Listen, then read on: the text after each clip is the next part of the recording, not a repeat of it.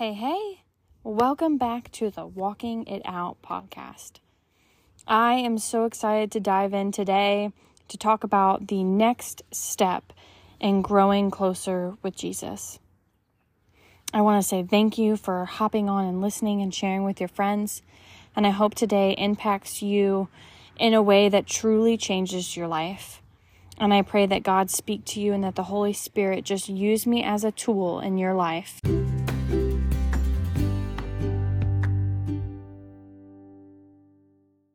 Today, we're going to be talking about the change that happens in your life when you allow the Holy Spirit to work in you and how you can apply that to your life and how you can hear the voice of God.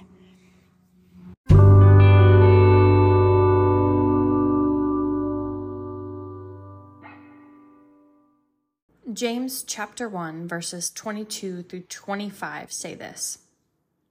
But don't just listen to God's word. You must do what it says. Otherwise, you're only fooling yourselves. For if you listen to the word and don't obey, it is like glancing at your face in a mirror. You see yourself, walk away, and forget what you look like. But if you look carefully into the perfect law that sets you free, and if you do what it says and don't forget what you heard, then God will bless you for doing it.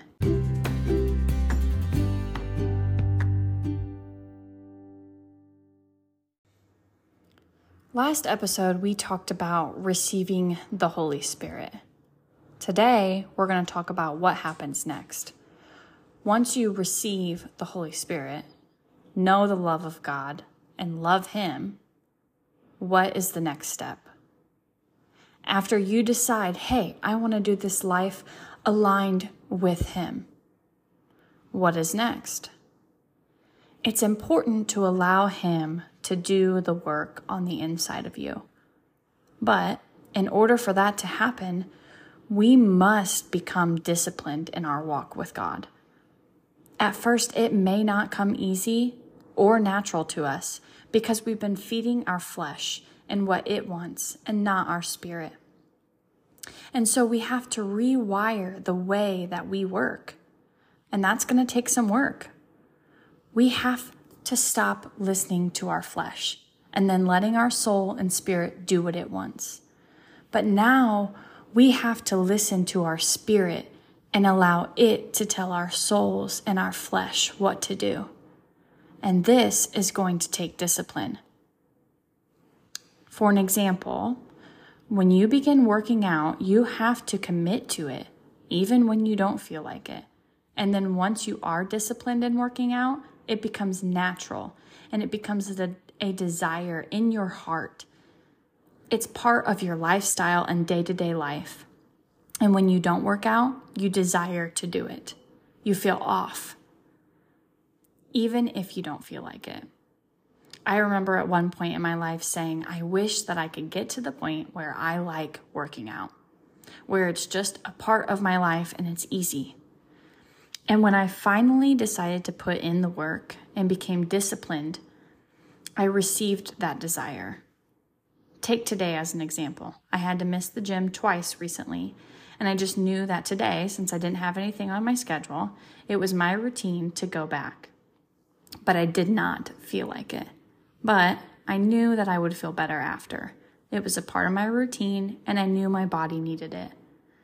Same thing if you cut out foods from your diet. It's hard at first, but after you have done it for a long time, then those foods don't even fuel you the same way. Your body most likely reacts bad to them when you do eat them again.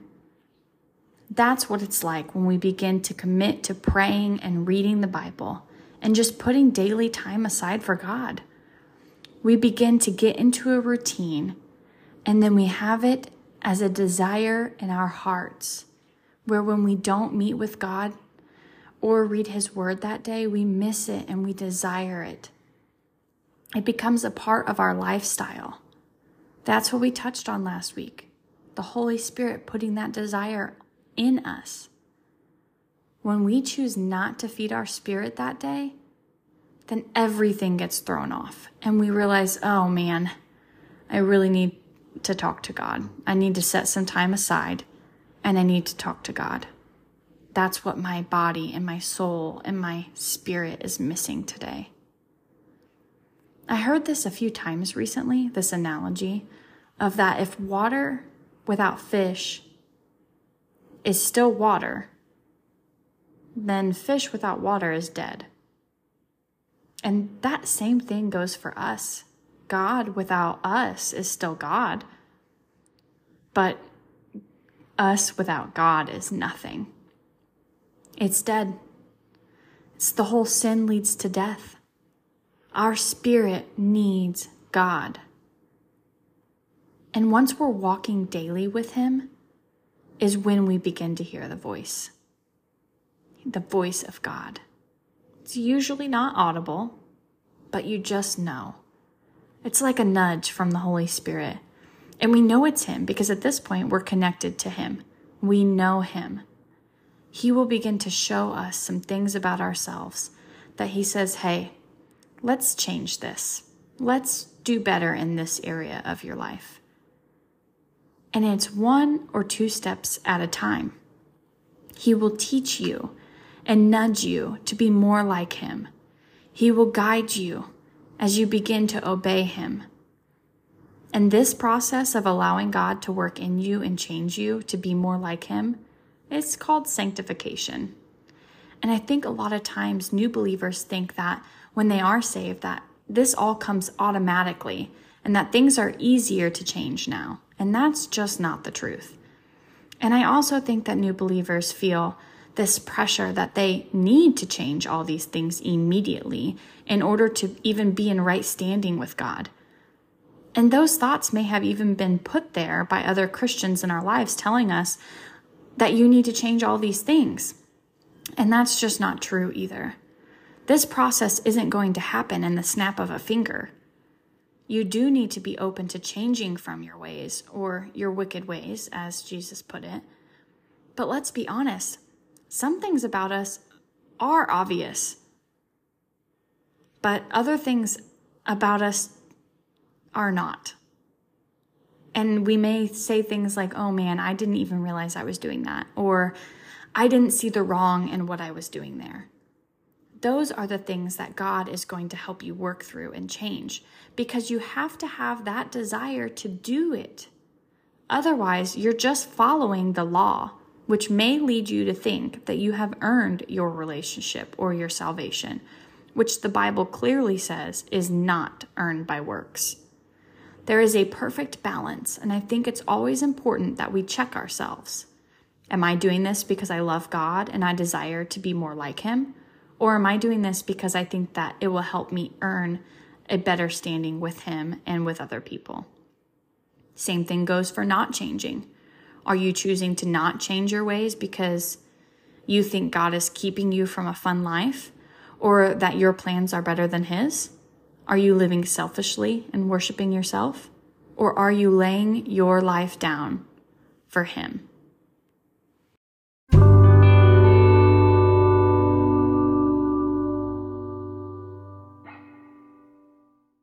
Matthew chapter 7, verses 1 and 2. Do not judge others, and you will not be judged, for you will be treated as you treat others. The standard that you use in judging is the standard by which you will be judged.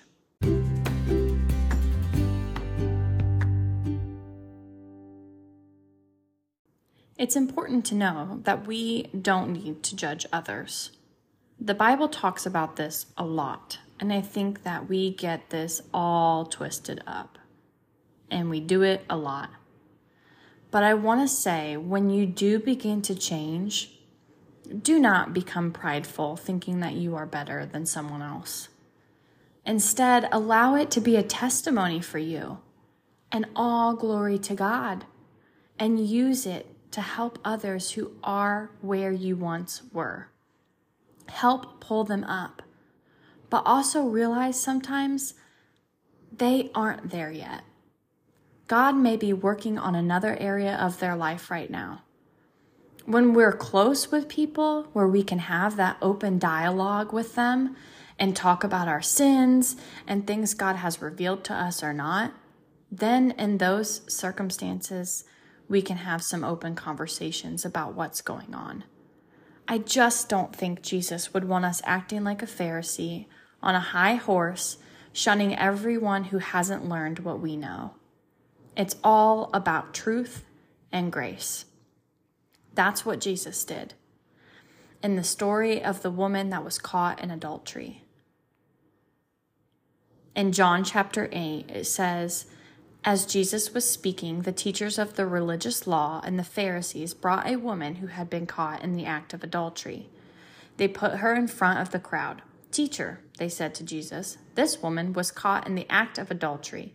The law of Moses says to stone her. What do you say? They were trying to trap him into saying something that they could use against him. But Jesus stooped down and wrote in the dust with his finger. They kept demanding an answer, so he stood up again and said, All right, but let the one who has never sinned throw the first stone. Then he stooped down again and wrote in the dust.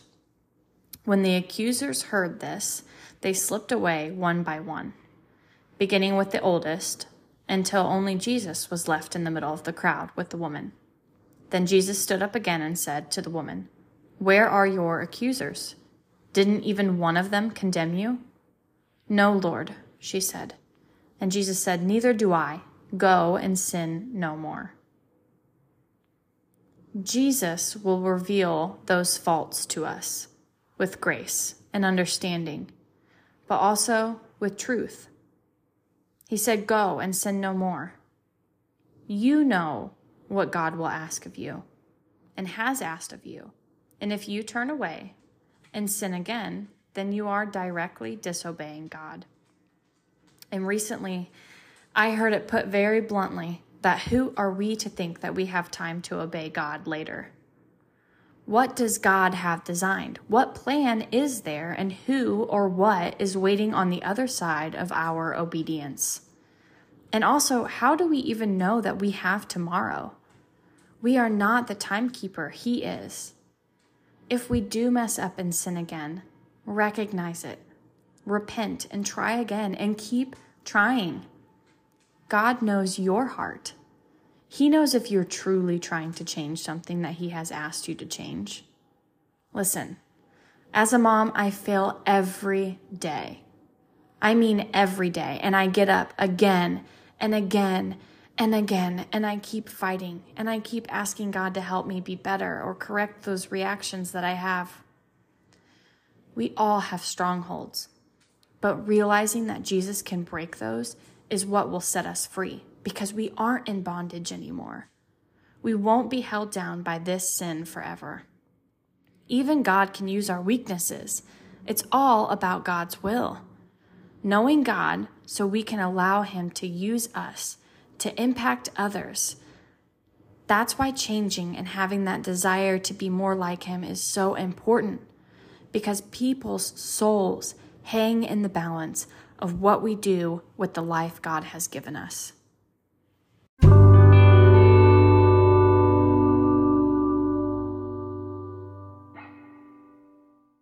Luke chapter 10, verse 19.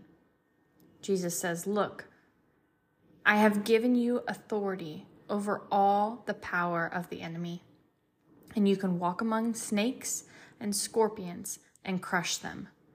Nothing will injure you.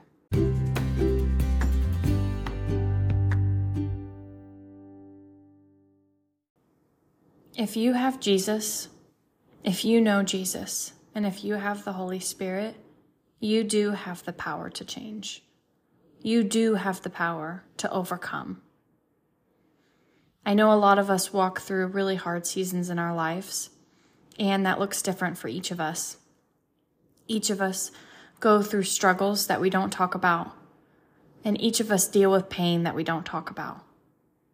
But God knows every single struggle, every single pain, and He wants us to bring it to Him, to allow Him to give us the hope,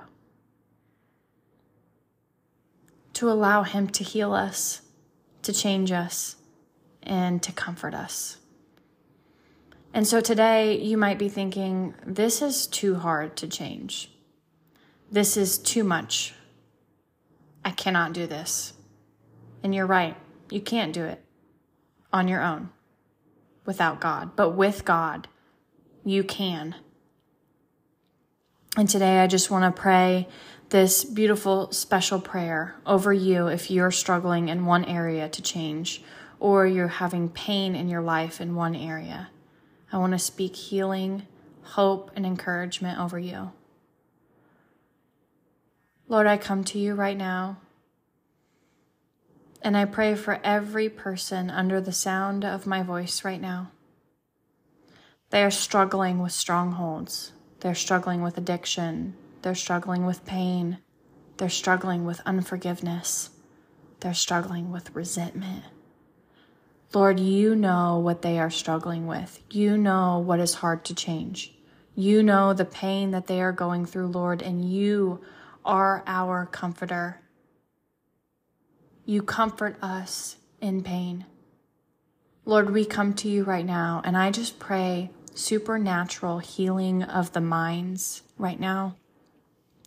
That you heal us from our emotional pain, from our physical pain, Lord.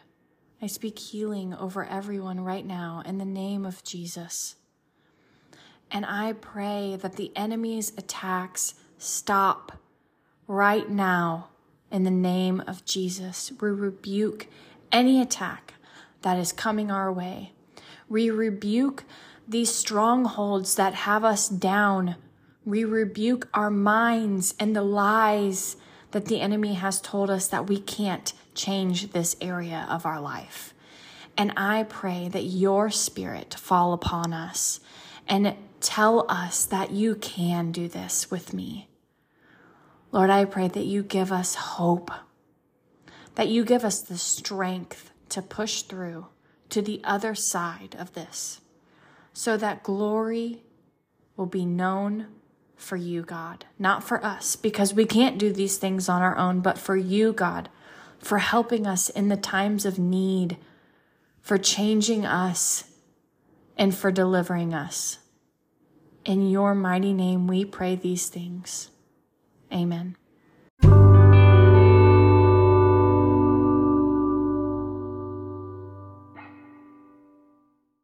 Thank you guys again for listening to another one of the Walking It Out podcast. And I pray that it's touched your life today. I pray that you have the strength and the encouragement to make changes and to truly live out this life that God's asked you to live. If you feel led to share this with somebody, then share it with them. If you feel led to tell me a story of how this has impacted you, then you can email me or message me. I thank you so much for all the support and the prayers, and I just pray that God continue to use me as a tool to further the kingdom and to help you guys with things that He has taught me.